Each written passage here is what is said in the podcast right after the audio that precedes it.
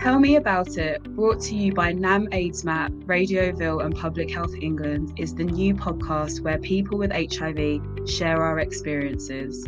In each episode, we'll hear from two people with different perspectives. They'll share what they know about HIV and how their lives may have been shaped by it. We'll hear from experts as well as people who may know a little less about HIV. So it's an opportunity to bust myths, tackle stigma, and celebrate progress.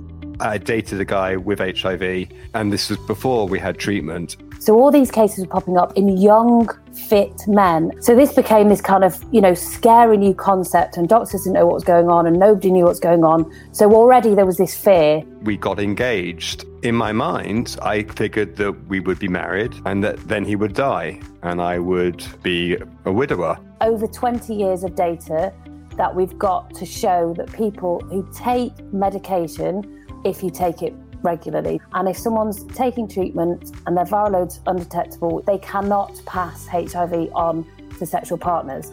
It gave me back a sense of power. It gave me back uh, confidence in knowing that it doesn't affect anyone else. It's not about anyone else. And other people's reactions are entirely about them, not about what the virus actually is for me. I mean, I'll talk about sex and I'll talk about gay sex because there's part of me, and why should I feel embarrassed or apologize for it. And it's also the same with my HIV status. If I make it a shameful secret, then it becomes a shameful secret. I had knowledge and I had knowledge available to me, and I'm so lucky that I had that. We can end this HIV epidemic, we can actually stop transmissions.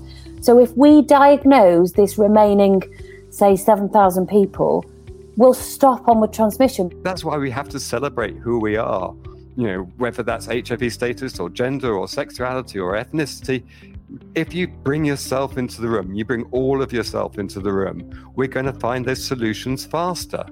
Tell me about it coming soon on Apple, Spotify, or wherever you get your podcasts.